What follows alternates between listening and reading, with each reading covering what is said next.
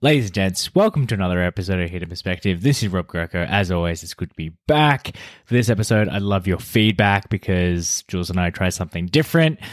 More like Jules started talking at me and then I had to scramble to hit record. So I just dished up exactly the conversation that we had, which happened to be about a combination of AFL, gambling, and mindfulness. You tell me exactly how we linked those things together. But I'd love to hear your thoughts. You can let me know on the Hidden Perspective Instagram page, which is in the show notes, or just let me know in the YouTube comments. That'd be great. Other than that, I hope you enjoy the episode. I think they're all insane. Neither your club nor mine have won a premiership in a long time. Yeah, no, we haven't won a premiership. We haven't won anything in a long time. Essendon hasn't even won a final for a very long time. But anyway, James Hird talking to Shane Crawford, actually very interesting discussion around mental health and a very interesting story because, you know, if people don't know anything about James Hird, basically imagine an athlete who's basically as universally celebrated as an athlete like could be. And then imagine a coach that is the most hated. uh, possibly, you know, and Yeah. like it's a very interesting um, narrative, and so he's he's got a very unique perspective on life because he, when he was forty years old, he's probably most people would be very proud of themselves if they were James Hird at 40 years old. Happy family, super well educated, legendary AFL career all the rest of it, then, you know, then he goes through this crazy drug saga and you can get into debates about how responsible he was, but I think it's clear that he wasn't uh, deliberately cheating. But anyway, the point is, even if he did cheat, he's had a unique perspective on achievement. And what, when he spoke about, um, the fact that he's, you know, had to go to hospital because he was trying to kill Mhm. himself. Know, Yeah. He tried to kill himself twice he spoke about the process of getting better and when what he spoke about was how he lived in such a context of achieving and winning, getting Yeah. back from injury, all these kinds of things. Yeah. He couldn't understand a way of making his life better that didn't involve these external achievements. So he's fucked everything. He's fucked the football club. He's fucked his family. He's whatever. He's uh he's like to get better. I've got to like now I've got to find a next job to like dominate in. I've got to find another field to excel in. But and then eventually, you know, that that approach led him to attempting on his life. Whereas he started to make changes, and I think part of what he spoke about was mindfulness. But I think that's just it's just an aspect of it. But this idea of feeling good on the inside and and sort of your and setting like in inherent satisfaction rather than an achievement basis. And anyway, I think James Hird maybe in two, three, four, five years, he could be potentially a very good um, mental health advocate. You know, which Mm. um, and that's why it's worth watching that interview because you know if you've gone through difficult times. Um, uh, hearing someone like that talk about um, ups and downs is very, very interesting because you know James Hird definitely knows ups and downs. hmm hmm Um, where was the interview recorded?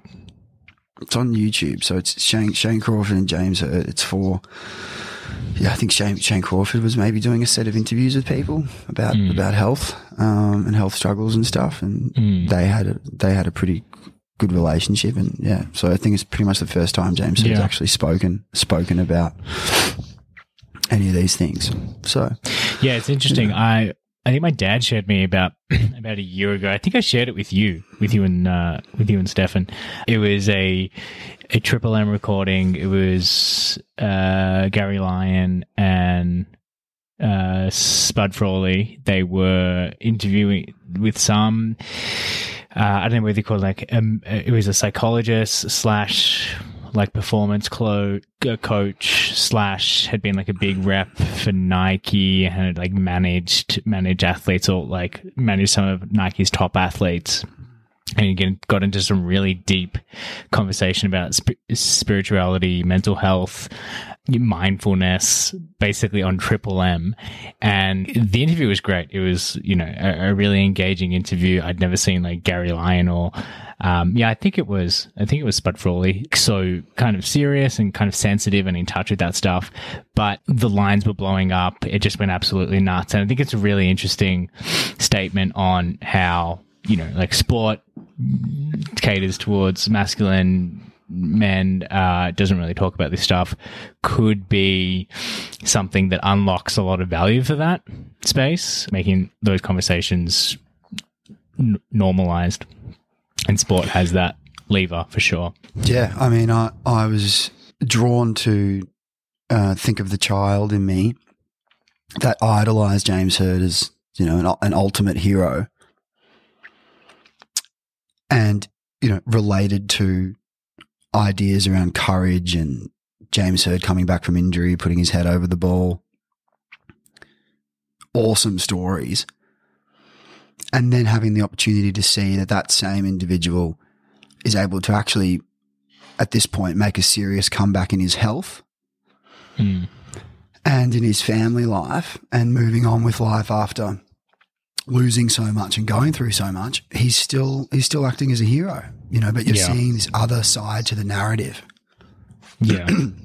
which is you know this important growth that happens in probably accepting feelings and talking about serious and fucked things and crying a bunch and you know all this kind of stuff that you know so but yeah it's interesting i think i think it's also very easy to stigmatize sport for its hyper expressed qualities and um I think sport's generally pretty awesome, and I think there's a lot of a lot of things. There's a lot of athletes that cry a lot. You know, you look at Roger Federer. Yeah.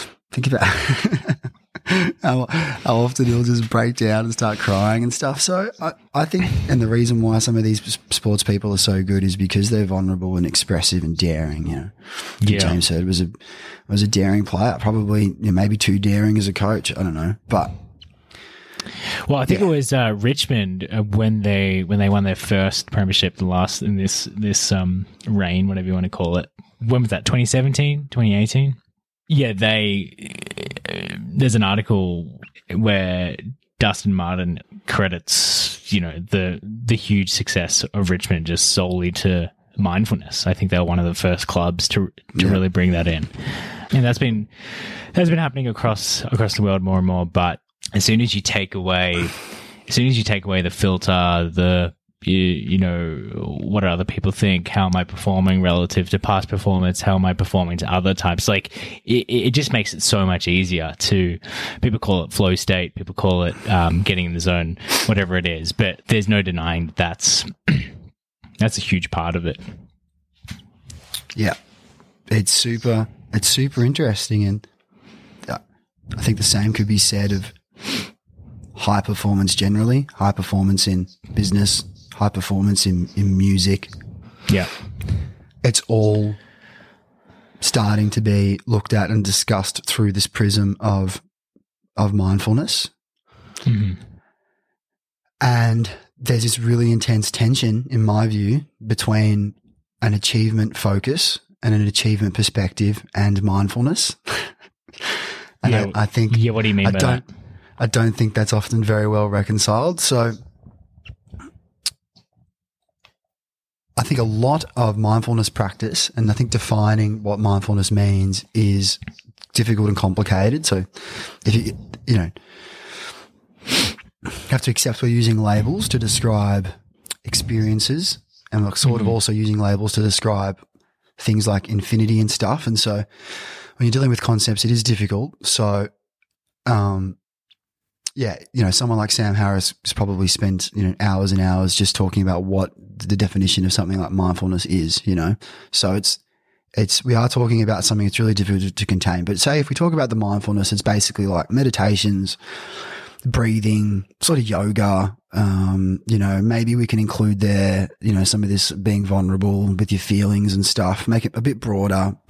How you want to describe it, this whole, this kind of mindfulness movement a lot of it's about letting go. A lot Yeah. of a lot of it is about um, quietening down the mind, not overthinking things. A lot of it is about letting go of perfectionism. Um, uh, a lot of it is being okay with not being in control of the situation. The best athletes in the world like regulate their days probably in, you know, the strictest half hour chunks and caloric Yeah. measurements. And so, you know, this, this, there's a massive tension.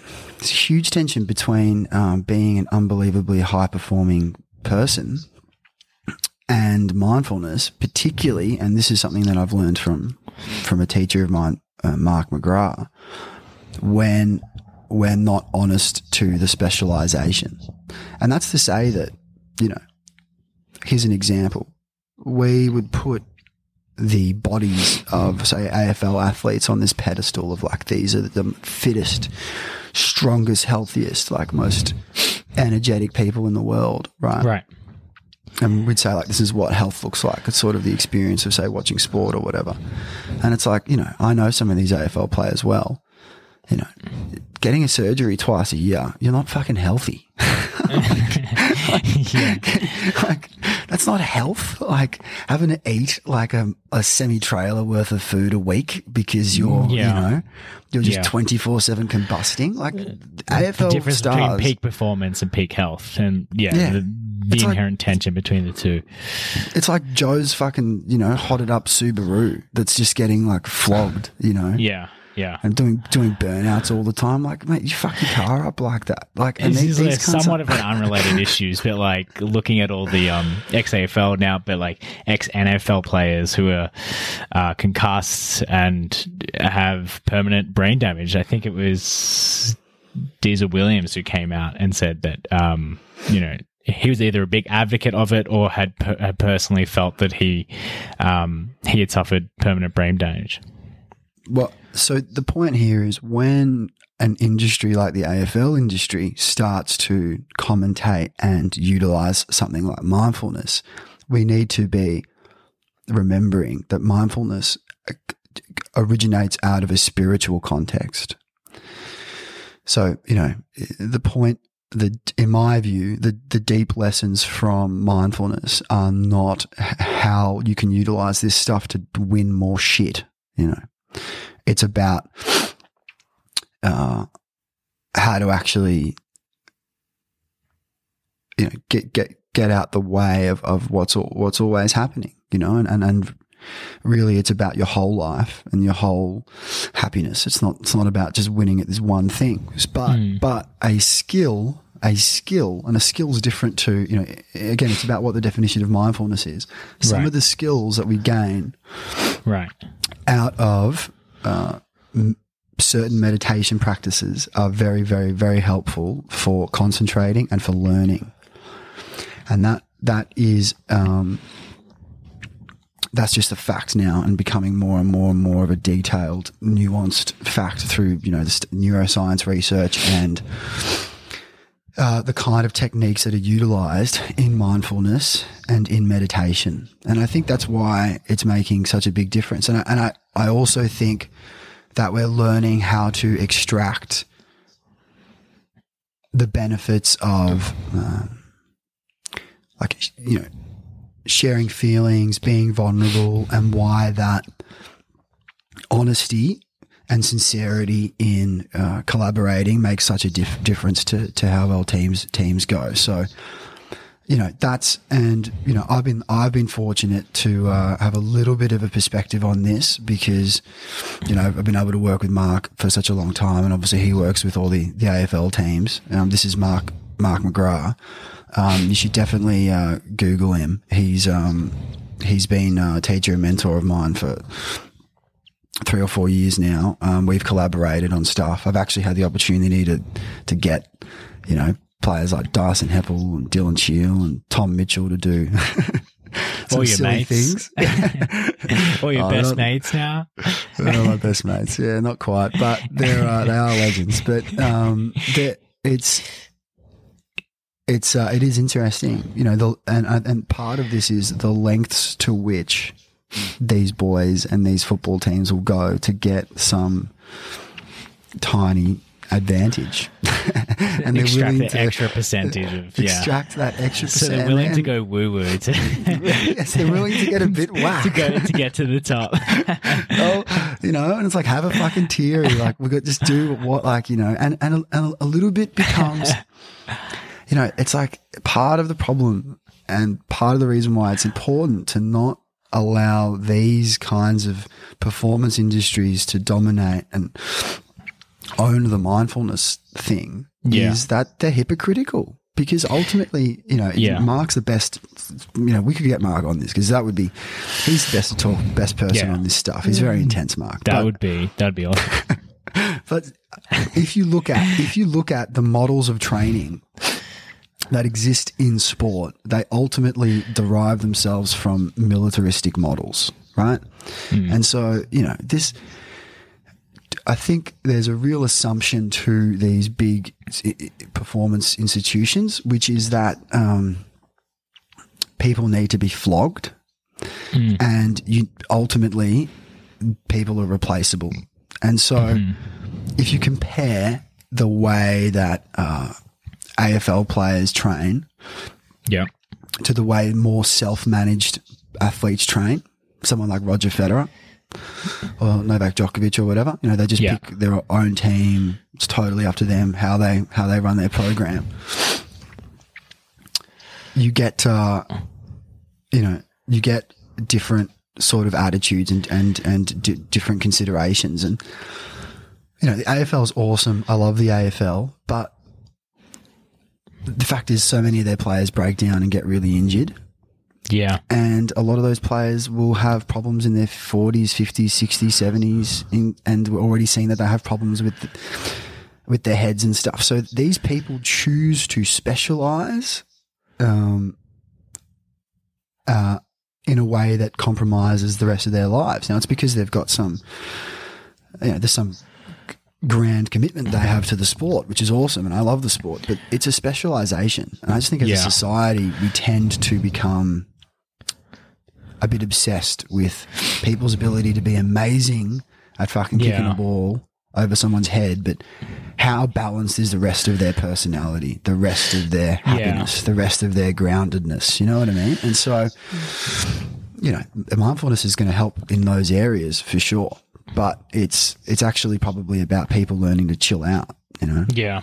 You know, it's interesting. I wonder, um, when you're mentioning that, I wonder if you went back to like the 1970s and looked at the VFL players, just off that, like off the top of my head, you'd say that probably they those players were injured much less frequently than the players these days.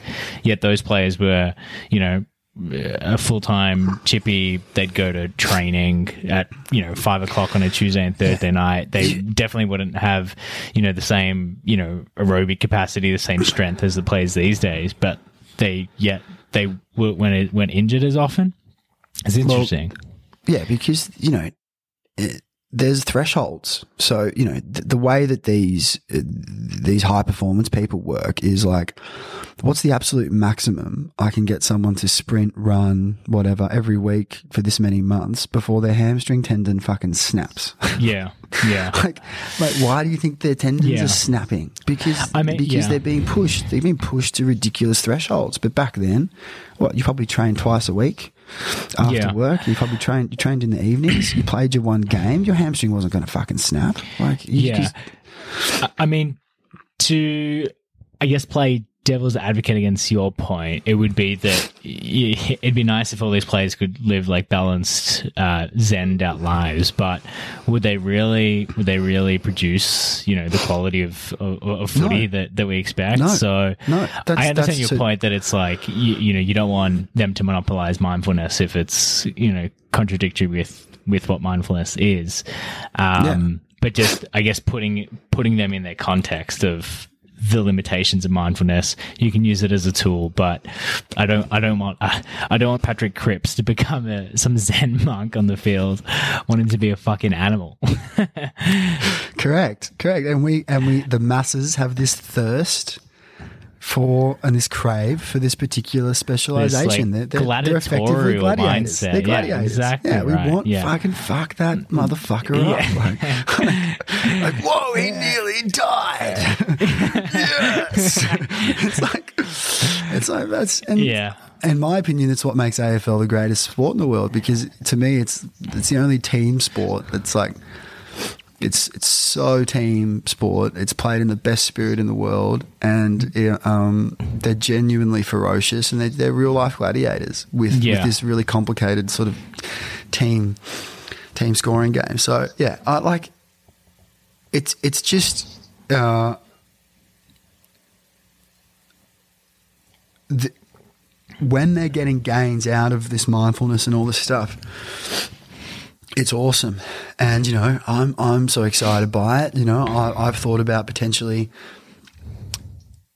using uh, music and my study of music and my integration of of of music practice, playing music, and mindfulness, which feels really obvious in the industry like music using that as a way to um, workshop and you know experience mindfulness in sport and sort of see if there's a crossover there.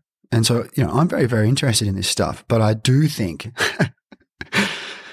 uh, it's really really important to acknowledge that uh, that achievement very very often covers over pathology and like Yeah. that's like a that's a markism but this idea that just because you're succeeding in the specialization it Yeah. doesn't mean um, that it isn't coming at a cost and Yeah, I mean, yeah, there has to be a recognition of how the AFL's incentives are going to limit them in doing any of these social deeds. And, you know, because you and I, like, obviously talk a, a lot about how, you know, the AFL is great. It tries to promote social issues, but it'll only do so insofar as it won't hurt the bottom line. It's a very cynical view, but, um, you know, it doesn't particularly do well. And, you know, AFL players have spoken about this. Uh, a lot of AFL players, I believe it's higher, higher, a higher proportion of AFL players compared to the the Australian public have gambling problems and gambling addictions. But then you look at what drives a significant part of the AFL's revenue, uh, the gambling industry. it's more than a significant it's it's it's an enormous driver Um, Well, it's pretty much right, it's, it's, yeah. you could you could argue it's the exclusive driver of uh, broadcast rights rights Yeah. deals because Yeah. during the during the period of time that TV revenue TV advertising revenue has declined in, in its in its fastest rate the game's broadcast rights grew at their fastest rate. And it was like, how is mm-hmm. that possible? And it's because sports advertising, online Yeah. gambling advertising, took over the entire Yeah. like I remember seeing revenue it stream, really revenue stream for television yeah. companies. So like it's I- I- it's it's the link between AFL becoming a bigger game and gambling in the sport is like those lines just run perfectly parallel. Yeah, Yeah. yeah, yeah, and that's that's something where I'm always, you, you know, I I want to be I want to be optimistic about the AFL. It tries to do, do good. I think it does. Indigenous round, multicultural round. It seems to do a better job. That's not purely tokenistic. I think. I think I can genuinely see what the AFL is trying to do. It genuinely tries to invest back in grassroots, and you could argue that that's going to benefit the sport long term. And so they would have to do that anyway. But then there are other things where I'm like, don't even bother, you know, standing on your moral high horse to talk about things when you're presiding over, you know, and like, you know, I don't think it should be illegal to gamble. I don't think it should be illegal to take sponsorship from, from gambling, um, companies, but don't, don't take that money and then at the same time, um, you know, spit your virtue onto everyone. Yeah, and yeah, it's a it's this awkward tension, and I guess I'm I'm especially disappointed with the gambling revenue side of the AFL because to me it seems like it's a failure to the advantages we've got as a sport not mm-hmm. being privatized and not being driven by shareholders. So why Right. does So, the game? so they've had to they've had to seek out revenue from from those means. well, they have. They, yeah, but, right. Well, they well, they haven't been pressured by by like some huge like profit demands. Like no one gets a kickback. I mean, you get a kickback. Yeah. as the game grows, right? So the AFL is just a constitution, right? That has a has a board. Yeah. Um, it isn't It, a, a be good to get commission, sorry. For all this. I think he Yeah, like, it would be good to get Anthon, but He'd be but great the, on, A- yeah. the AFL is just a, a commission, Yeah. and it's it's got like a constitution, like a country. Right? Yeah. No one owns it, and no one's actually allowed to take out like a profit or a dividend from it. Yeah. Right? You could you could argue that happens anyway, but with people's salaries who are involved in the AFL and all this stuff, but the AFL is um yeah none of the and all the clubs operate in the same way where all of the clubs are owned by either the AFL or their members. So all Mm. these clubs have their own independent constitutions, and we can Mhm. all vote. And basically, you know, if if, if if if enough members all vote at the same time and want to fire everyone, they actually can, right? So They so can. Uh, so Have you um, ever gone to a Don's at AGM? I haven't. I, I it'd be probably be fun as. I, My brother was telling me at the Carlton one. shit. Yeah, at, at, at the Carlton one for the last like five years, there's always this one guy who goes and he's uh, like the devil's advocate on everything, and I think they had to escort him out last last year because he's just a menace. He just he just argues for the sake of it. uh, well, but so but, so then then isn't it even more disappointing that scaling the game, getting everyone's salaries boosted in the game, getting an extra fucking you know. 20% out of the players by having, you know, 100 Yeah. physios on each team. Growing the game has been ultimately everyone's still been comfortable with it being on the back of gambling. It's just a bit, it's like we, like, you know, maybe the game should be a little bit smaller. It's just sport. Mm. Maybe everyone should just pay it a little bit less. Yeah, And it's kept, and it's just, Yeah. and, we, and we just say no. We say no to, to the spoils of, you know, all these people who Yeah. get trapped in gambling.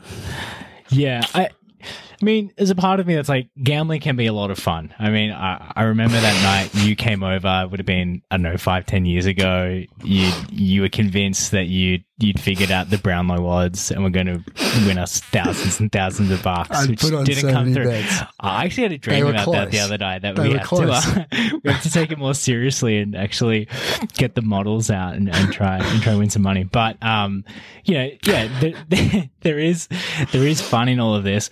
The the line for me is when it just it overtakes everything. You don't even have to notice that it's there to know that it's there. So I just think, something that has bothered me last you know three or four weeks is and i mean this is probably like a really obvious point and it was slapping me in the face the whole time but when you do footy tipping and you can use like the afl website for that it, it was fine for, for so many years. And in the last three years, I noticed that every time you went to tip, it told you the odds.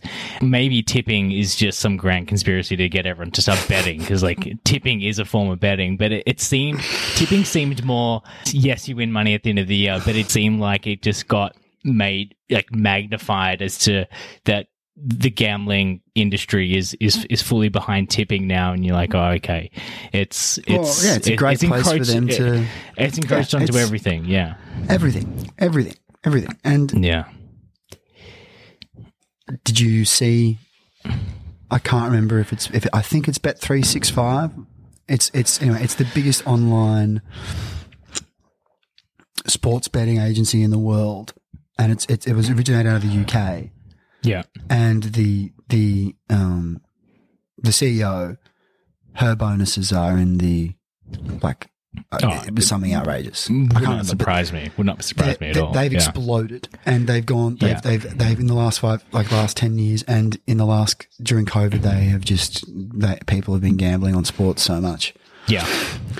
So Gambling sales. Uh, I think here in here in Canada, alcohol sales went up fifty percent. You know, it's, uh, so all, I all the fun I'm- stuff. I'm- I think it would be, you know, maybe I'm I'm naive, but I I actually think that if AFL, and I would say generally the AFL players, you know, they, it could be a cooler culture with uh with slightly less money, and it probably was a cooler culture when there Back was in- less yeah. money in the game. You know, yeah, I reckon Yeah, interesting you know, point. and you know, it's like sometimes when there's that much money in it, everyone starts to become a bit of a fuckwit. Um, Yeah.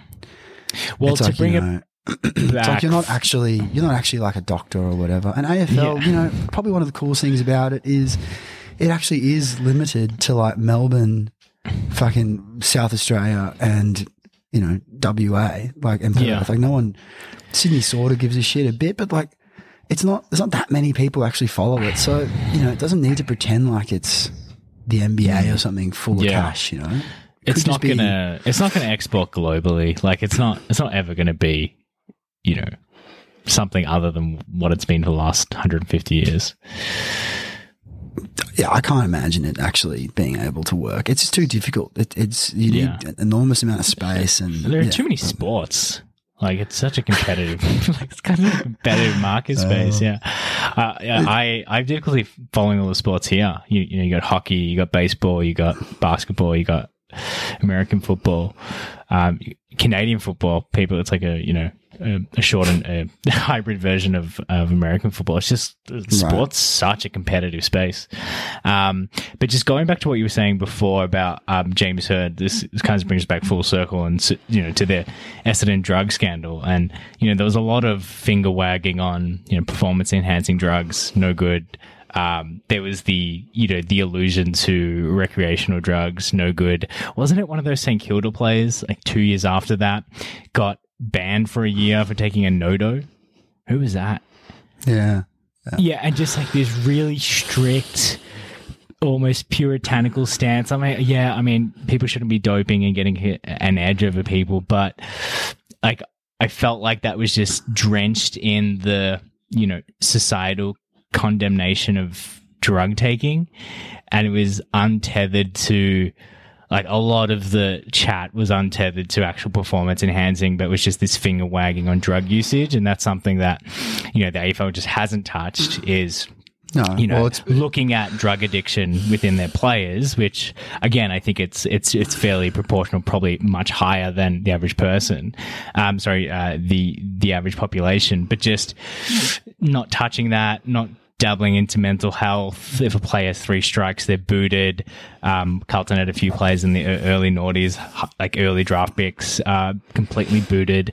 No lifeline, no support offered to drug addiction. No, no, no, uh, you know, bravery to step into that to that social topic. No bravery to step into gambling addiction, and but yet somehow we have to hold the AFL in this high regard as this like you know progressive organization. Yeah, that was pretty ruthless. Um, yeah, well, I, I think ultimately you have to acknowledge that it's very, it's, it's very functional propaganda for corporate interests to have um, the association with all the football clubs. People really love sport, particularly. I Yeah. mean, Australia's obscenely obsessed with sport per capita. It's and Melbourne per capita is the most intense sport obsessed place on earth. You know, and it's probably also per capita one of the most Yeah. competitive sporting markets in the world. And it's per, per capita. Yeah, The AFL in Melbourne per capita is the most Yeah. followed sport by any city in the world. Like it's, Yeah. it's obsessed. And so and so by Uh, being it- by it's being what it's what I it's it's what I think most people love about it. Like, don't Well, yeah. get me I mean, wrong. city- like, it's it's it's unreal. But it, what, what's really interesting is that you know they, they they- you know in the fucking seventies they were getting hundreds and thousands of people to go to games. It wasn't like Yeah. it wasn't like the attendance and stuff and people's obsession with football has actually probably increased that much. Mm. It's probably the amount of corporate money that gets put into it now. you Yeah. know? Yeah. Because you we, we, you were getting hundreds of thousands of people at the MCG in the sixties and seventies and eighties. Yeah, like, I it's mean, already it is, yeah, it's par for the course, right? Like, I, I don't think. I like I like the sentiment that it could be cooler. It could be, it could do different things differently if it didn't have so much money into it. But yeah, I yeah, that's that's that's not going to happen, right? At this point, it's only Right. it's only No, going to well- go in one direction. But it's still, but it still is interesting that you know, I mean, the AFL Commission c- could, yeah, they could. uh Let's see how woke they, you know, because of course this is the thing. It's like yeah, as the world as the world becomes woke, it's like really what's happening is how woke can everyone get without it needing to cost them any money. That's right? exactly right. Yeah. It's like what's what's what's Aligning- what's like what's aligning all all the way this- woke till yeah. it pay, you know till it costs aligning aligning grassroots activism with uh, corporate bottom lines. Yeah. Yeah, like they'll ban they'll ban Yeah. some twelve year old, you know, from ever, coming to the football again for you know calling someone an, an ape or something. But Yeah. you know, they don't they don't mind while there's like a whole le- generation of high school boys all uh, gambling addicts. Ugh, you know, Right. Yeah. well, yeah. fuck, Yeah. I'm, I- I'm Andrew Demetriou, you know, and I'm going to leave the AFL and work for a really reputable guy called, uh, you know, fucking James Packer and get uh, Yeah. and work work for the casino companies, you know. Yeah. Andrew Demetriou, fuck off. You know? I mean, this is, and this is the point, though. It's like you know, it's like I'm, I'm so glad I've said all these controversial things about the AFL now. Um, but yeah, like I don't want to be a, a super massive conspiracy theorist about it all, but in my opinion, um, people are interested in utilizing sport and these important cultural assets to exploit um, whatever interest they've got. But Rob, I reckon it'd be cool just on this mindfulness thing, right? I'm going to say one more thing about this, which is that if we pull apart those skills that are making us a good crossover into AFL, these are good skills that everyone can use for whatever they want to do, right? Mhm. And so a great one, a great one that um, is good for beginners in mindfulness is any kind of body scan meditation. So that's a meditation where some sort of guide, uh, some sort of script is leading you through to concentrating on different parts of your body and you're not Mm. moving and you're resting. It's also, you can also do this in a practice called Yoga Nidra. Now, these practices make perfect sense for why um, AFL players respond well to them, and they're basically enhancing the connection between the brain and those and, and, and your muscles and your joints and all these different parts of your body. So your ability to feel them and concentrate with them, and um, it can help probably loads with posture, stability, and Yeah. coordination and stuff. And that's just you know you. There would be AFL players who haven't thought a single bit about um, having an achievement focus in life and um, and seriously comprehended anything outside of just being the best player they can be and will literally Right. just run head run head first into fucking into a brick wall to become an AFL player. But Yeah. they've started doing a body scan meditation and now they're doing mindfulness, you know. And it's like that it's like that's a great technique, right? Yeah. but that's not actually a philosophy and it's not it's not a it's not a um it's not in a big way letting one's one go to experience you know and so yeah. yeah so you know the AFL it likes making cash it likes doing well it likes um and everyone involved in it generally is obsessed with achieving within a militaristic framework Mm. so it's uh, it's an awesome thing. I love the sport. We could probably talk about mindfulness again because I think it, I think it is interesting thing to talk about because I think you know there's there's all there's all the techniques and stuff involved in it. There's also, also related you know, issues of mindfulness becoming a staple for your smartphone now and and you know, the the complete the billions of dollars is um, obviously Sam Harris has his app but there's Calm which I believe has now like a you know multi multi billion dollar valuation it's just made you know all these all these investors super rich. And I've I've nothing against that but like yeah I think I think there'd be an interesting discussion over exactly exactly what that's doing. It seems to me that the worship of objects and consumerism, accumulation, this this mindset is pretty oppositional inherently to I think the the deep explorations of, of what Yeah. mindfulness ought to set up for you. You know, This but I is don't know where, whether yeah, this is where I'm I'm sensing Jules for the first time is making some type of pro cultural appropriation argument through a different lens. appropriate- uh, uh, as in, as in, uh, you know, the idea that spirituality shouldn't be appropriated for different means. Well, yeah, but I mean, I'm not basing that on. Uh, it's not being divided up by someone's like original ethnicity or whatever. You know, Yeah. It's being. It's. Yeah, I mean, it's like. I'll give you a great example. um, so, Let's just dive so- in. so Paul, Paul, Paul McCartney and and John Lennon, they didn't. They got fu- they got they got rolled by their their early manager and Yeah. didn't get didn't own uh, any of the early songs they'd they'd written. And so a great track that John Lennon wrote. You say you want a revolution, well, you know, right? Yeah, yeah. awesome song.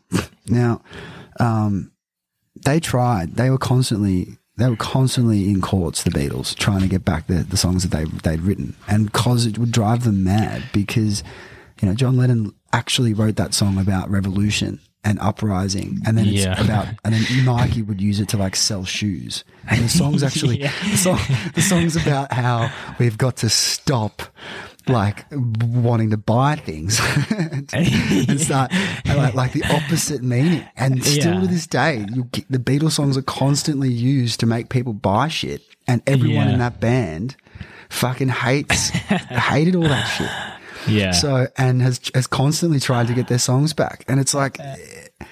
You know, it, it's it's um the I f- there would be all these monks, right, and all these important spiritual teachers that would see, you know, someone making good cash in their consulting job, uh, you know, doing their two fucking meditations a day, you know, in between the sauna and yoga and all this stuff, yeah. you know, and then like having just tons of cash and doing real mm. well and, and just, you know, like they'd be like, hasn't hasn't this grand isn't this isn't this insight of being able to detach, detach oneself from the limitations of identity Yeah. hasn't that spurred you on to do some a little bit more cool shit Yeah, you know yeah. maybe help the world a little yeah. bit i don't know i, I mean, yeah, I mean, it's it's I'm, it's, it's I- I- i'm probably not in the position to to you know to to gloat too much about my my grand achievements in making the world a better place but it, it ought to be unsettling if you're doing fucking jack Yeah. shit. I don't know. yeah. Yeah, I think yeah.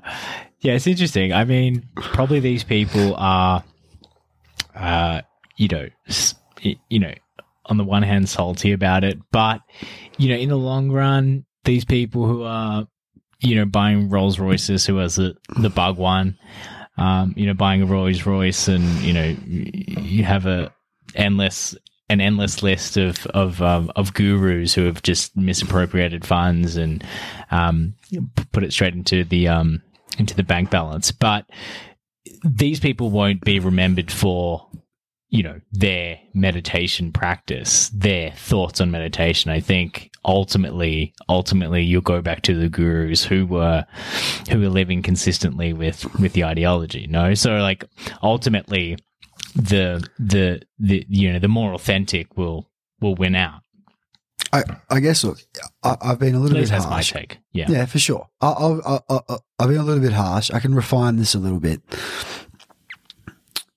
There's two parts. The first part is, and this can sometimes take a while to, to think about, which is if you're approaching meditation from the perspective of what can I exploit from this? What benefit can I gain from this? How can how can this help me? Mm-hmm. That can be very problematic to learning the practice well. And it's it's counterintuitive. You think like, oh, but you know, Yeah. when I exercise, I exercise every day. It starts to make me feel better. Right, right, Isn't yeah. that isn't that isn't you know why can't why can't meditation practice? Be- Because a lot of the time, the reason why meditation might be really helpful for you is because you're constantly looking to see what you can exploit out of life instead of just letting life just sit there and be still. So, Mm-hmm. Yeah. and what I'm saying is there's a connection between this constant need to exploit experience and Mm-hmm. consumerism and this idea of worshipping accumulating money and wealth. And, Yeah. and, and a lot of the time objects that start to have a very diminishing return return on, on, on the quality of your experience, but you go after them anyway. And and also the, the kind of reward circuits that exist from from overvaluing one's ego. You know, Yeah. and th- these and these are and so if mindfulness becomes kind of detached from ego and from uh,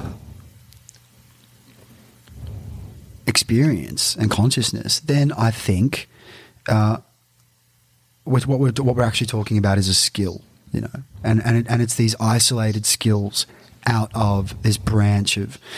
Of, of, of a much more holistic experience, you know, which you could call mindfulness or meditation, you know. So, yoga nidra or a body scan, that's a skill. Learning to tune into your breath and breathe better, that's a skill. Learning how to do yoga is a skill.